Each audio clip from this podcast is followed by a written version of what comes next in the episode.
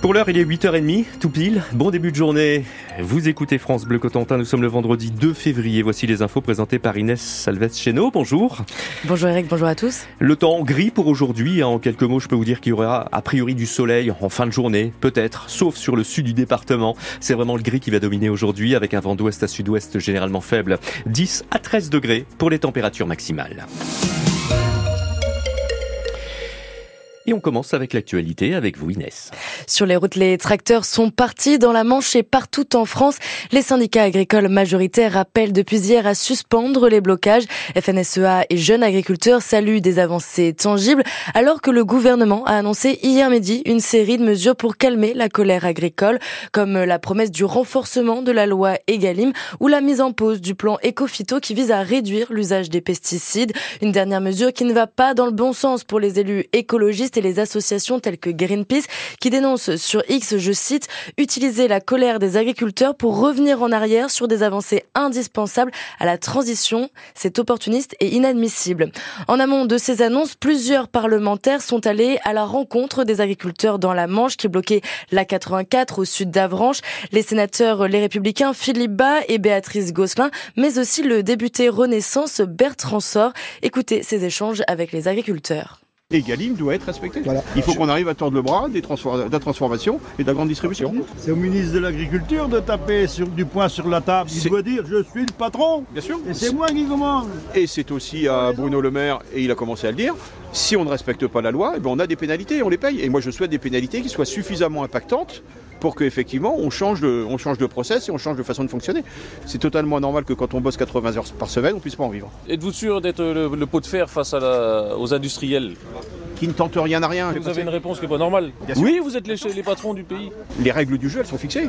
Et derrière, s'il y a effectivement quelqu'un qui triche au jeu, en l'occurrence, euh, on a identifié hein, la transformation, la grande distribution, bah, il faut appliquer des pénalités. Moi, je fais partie d'un groupe de négociation face à une laiterie. Tous les deux mois, on, a une réunion pour établir le prix. Si on n'est pas d'accord, eh ben, c'est pas grave. Vous serez payé tant quand même.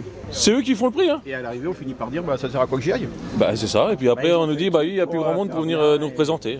Des agriculteurs qui restent sur leur garde. Malgré l'appel des syndicats majoritaires, certains barrages sont toujours en place un peu partout en France, comme dans le Rhône ou dans l'Isère. Dans notre département, la coordination rurale ne se démobilise pas. Elle annonce mener des actions de contrôle des étiquettes dans les supermarchés du département. Je cite, on ne veut plus embêter les automobilistes, alors on change d'action. Une vocation qui devient un fardeau. Près d'un prof sur deux était dans la rue hier en France, selon le syndicat SNES FSU, 1 sur 5 selon le gouvernement.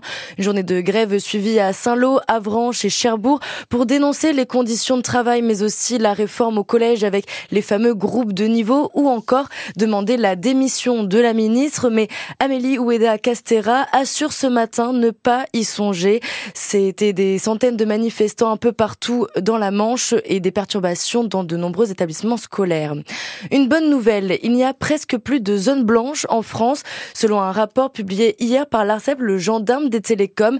La couverture 4G progresse bien. En l'espace de 5 ans, la France est passée de la 21e à la 13e place des pays de l'Union européenne les mieux dotés en 4G.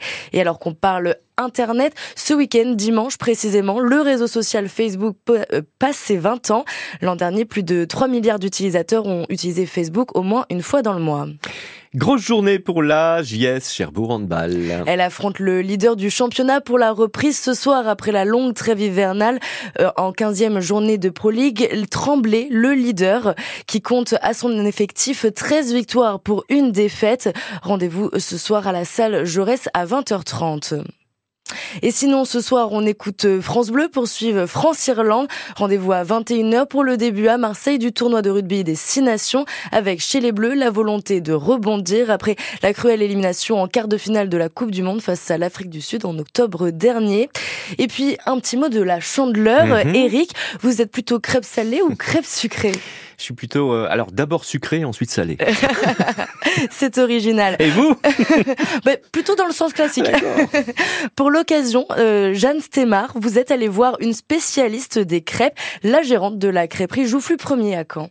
Comment faire une bonne crêpe? On a posé la question à Canel Rich qui nous a confié son secret. Il faut laisser un peu de, temps de repos à la pâte, la préparer en amont. Pour la sarrasin, euh, et pour la froment aussi. Généralement, pour la sarrasin, idéalement c'est 48 heures, vraiment. Sinon, à partir de 24 heures, c'est déjà bien. Euh. On a une pâte qui est un peu plus, euh, plus légère, plus, plus alvéolée, plus digeste aussi. Canel et Yannick ont ouvert leur crêperie en mai 2019. Et pour eux, la crêpe, c'est synonyme de repas en famille. Il y a un côté nostalgique, ça nous, ça nous ramène tous un petit peu à l'enfance. Un point de vue que partagent leurs clients, Gwenelle, Jacques et Hugo qui ont des souvenirs plein la tête. Ça fait partie de mon patrimoine familial. Les crêpes de la Chandeleur, euh, quand j'étais enfant, on faisait une trentaine de crêpes, mais on mangeait que ça. Moi je faisais ça depuis que je suis petit. Tous les dimanches soirs c'était crêpes. Par jour, plus de 80 crêpes sont vendues dans le restaurant.